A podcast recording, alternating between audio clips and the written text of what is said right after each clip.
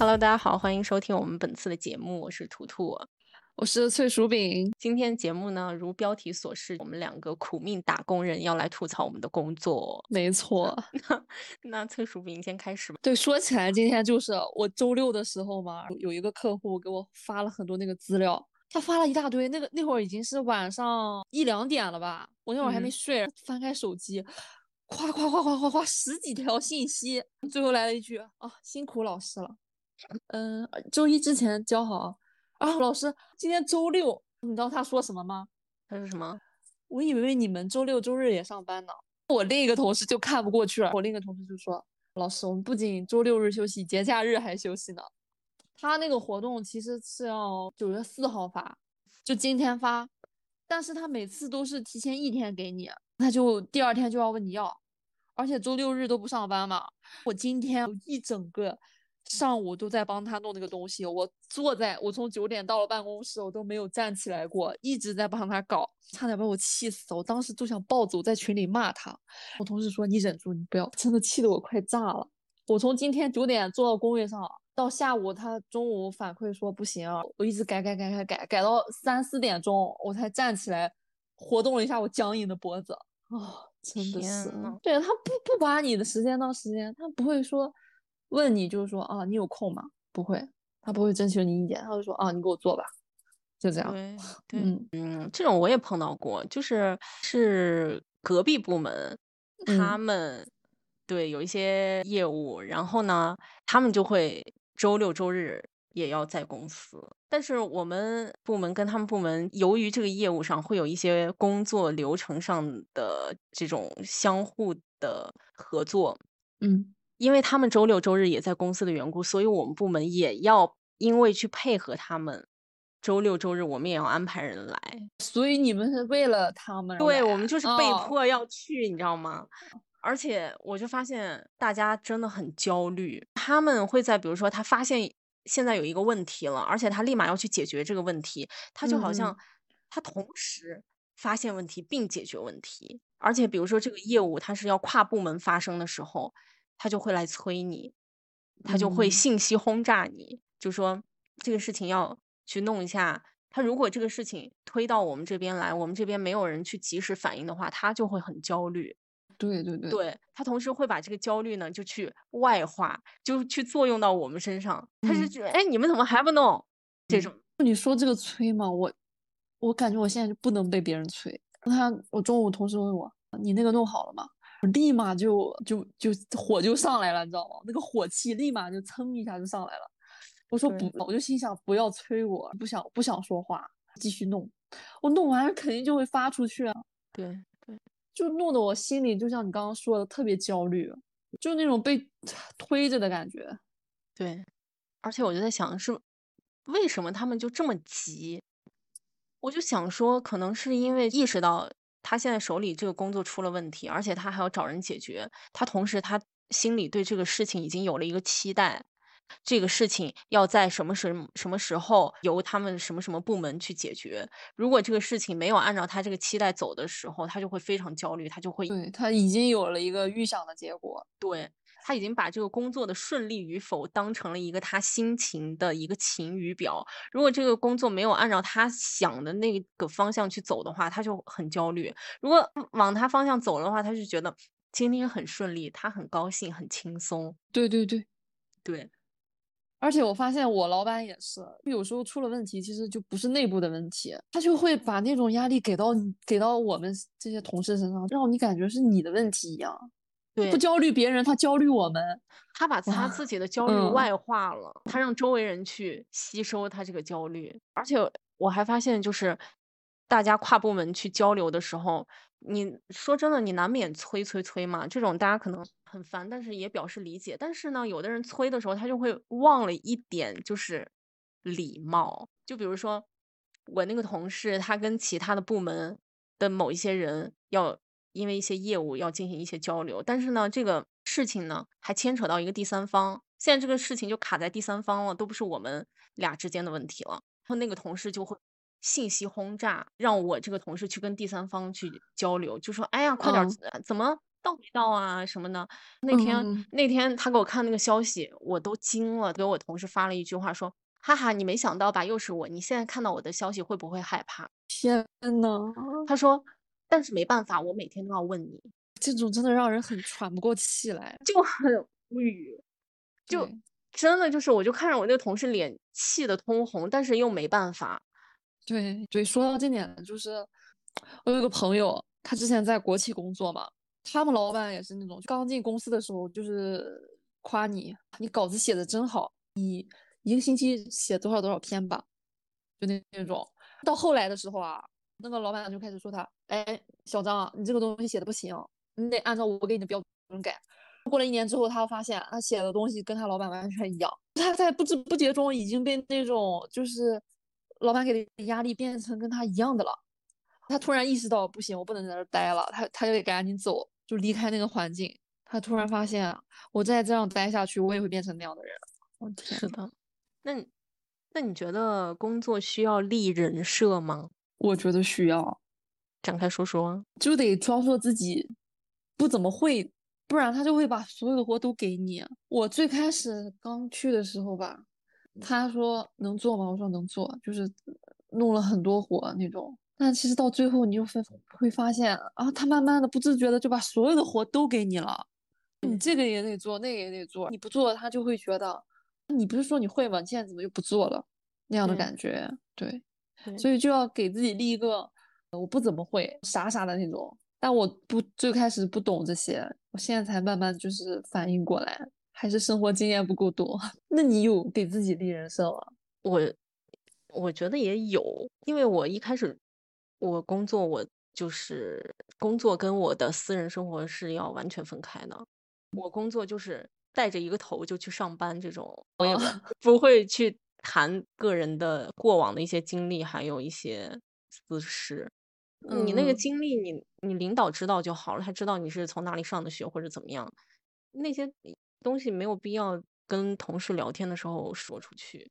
对嗯，还有就是，我觉得也要分人，因为像我接触的有一个人呢，他就是他会觉得你比较好说话的话，他就会一直去试探你的底线，他会把你的底线试得更低。对，面对这种人的时候，你就要及时止损，及时喊停。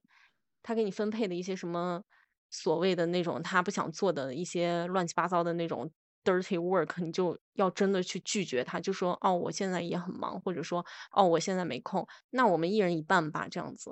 对，你就不能全盘接，你全盘接后面那些乱七八糟的脏活全都是你的。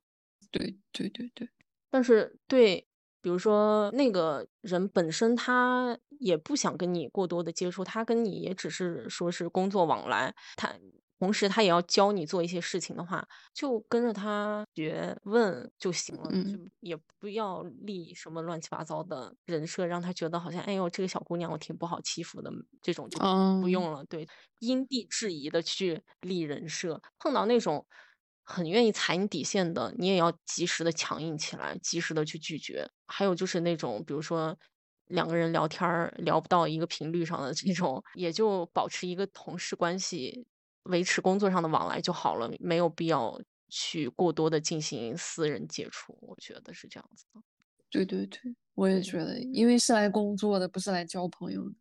对，嗯，但是嗯，还是会不自觉的会聊到一些话题啊什么的。其实我有时候就不是真的不是很想回答。办公室的话题其实都是固定的，因为比你入职早的那一些人，他可能对你会有一个好奇，但是这个好奇可能更多的是对你私人生活的一个好奇，他对你本身的工作能力其实可能并不是很好奇，因为大家的工作其实很简单，都是非常简单的一些文件的处理，或者说是系统内做一些东西，都是很简单的，教一下就会了，然后少出少出一点错误，这种大差不差就可以了。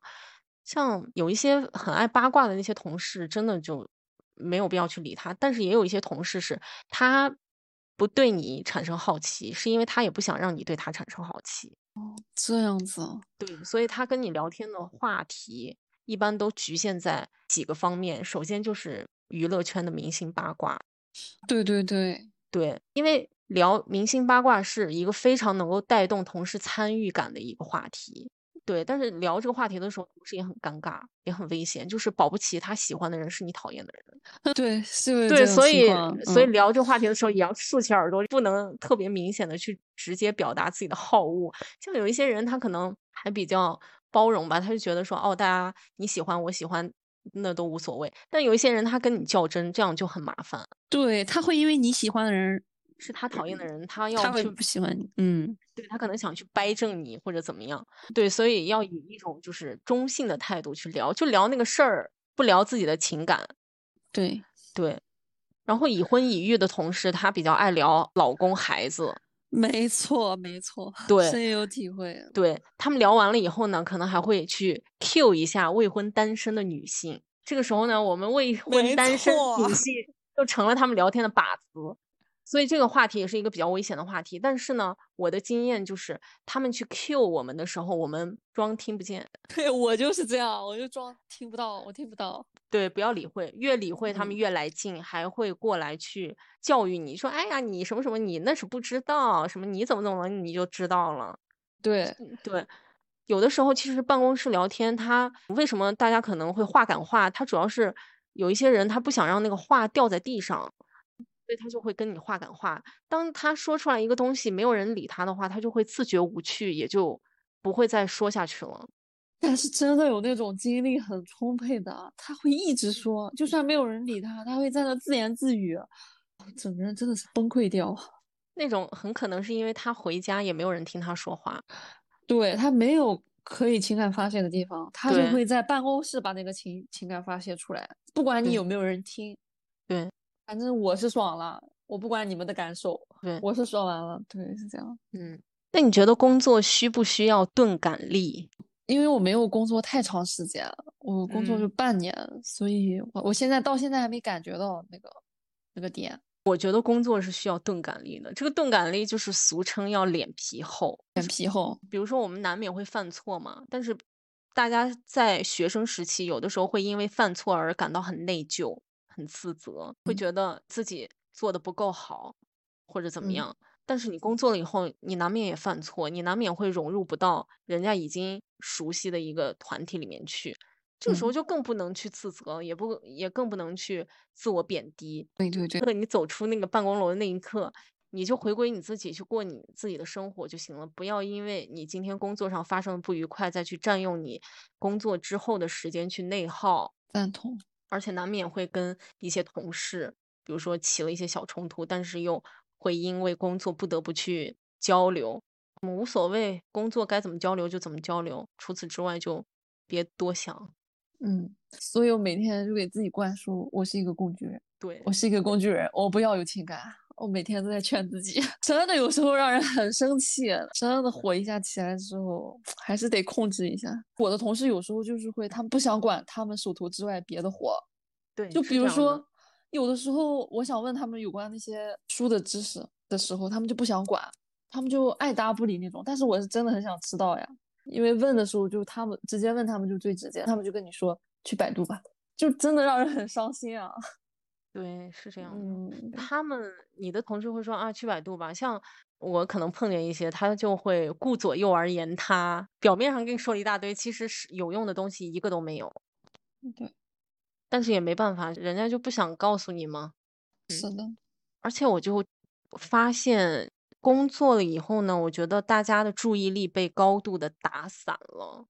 就比如说，部门之间的同事可能要。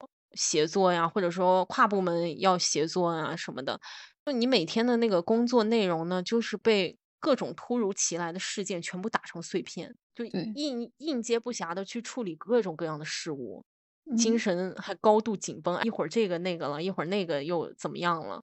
但有时候我觉得我同事啊，他们就在装作很忙的样子，然后那样卷你。对，我有一个同事，他天天加班，天天要待到很晚，但是。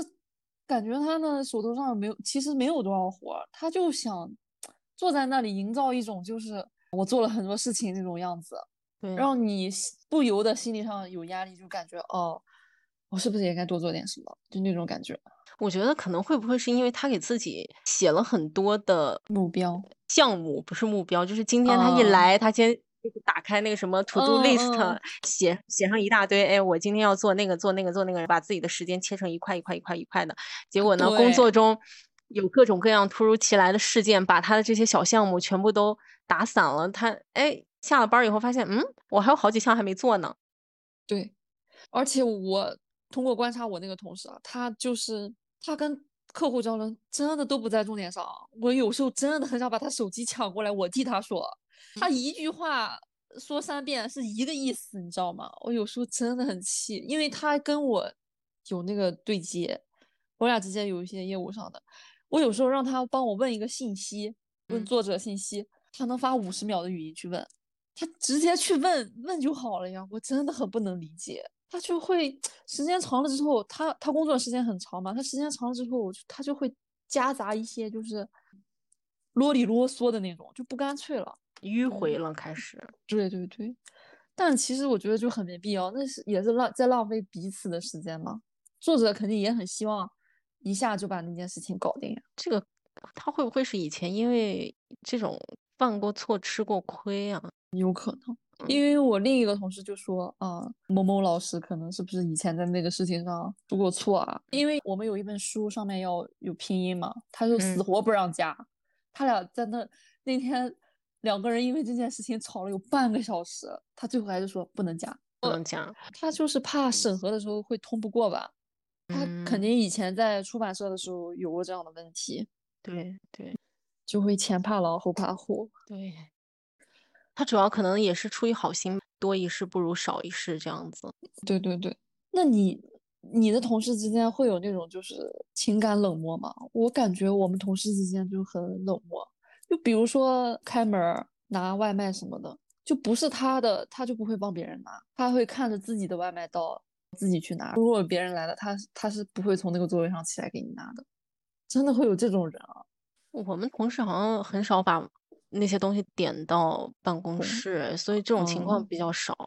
我第一次就感觉到竟然会这样，我以为大家共同的环境吧。到现在啊，基本上都是我起来，我每天起来次数最多，不管有快递、外卖什么，都是我在拿，他们根本就不会起身。那如果你不拿呢？不拿，他们就会让那个门一直敲着，你知道吗？我有时候真的是受不了。那不是你没去之前就没有人拿吗？对啊，他们就放门口。天呐，那就放门口喽，你也不要拿了。我是觉得他们现在已经形成一种惯性，要敲门，反正你会去拿。哦，对，嗯，那你我那你对我就当活动身体了，反正我的颈椎难受，那也可以。对，所以我现在就不跟他们就是有那种太多的就是想法上的冲突呀什么的，不拿就不拿呗。对，我就当活动身体了。只要自己想开就行，只要不内耗就可以。对对对对，最关键的点就是不能内耗，不能因为同事啊、工作上的事情去反复的自伤。我一般有事儿，第二天就想明白了。而且你有没有觉得，就是对于我们个人而言，其实我们每一天的工，我们每一天的这个生活、工作生活，被忙碌还有无聊去。侵蚀我们，就像陀螺一样，在忙碌和无聊中反反复复的转个不停。对，就是这种周六日休息完之后，你周一又得去上班那种感觉，真的是就像你刚刚说的那样。尤其周一莫名其妙有的事情还挺多的，哎，一阵忙完以后，哎，手上没事儿了，又觉得有点无聊。对，但是你说要静下心来做些什么吧，心是很不安静的。你做什么你都做好，你说啊，看会儿书吧，也看不进去。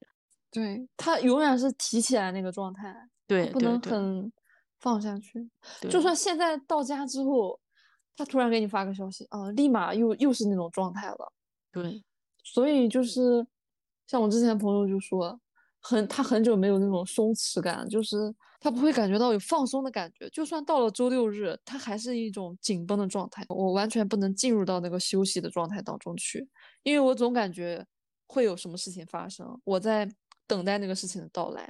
对，他就觉得我不做什么就不对的样子。而且我不知道你那边的情况，因为我现在这边情况是，有的时候你工作上要去跟人对接，你去单独找他，对方不太会回你的，除非说你把大家都拉到一个群里面，包括。嗯把领导拉进那个群里面，他才会你在那个群里面去发问，效率反而会比较快。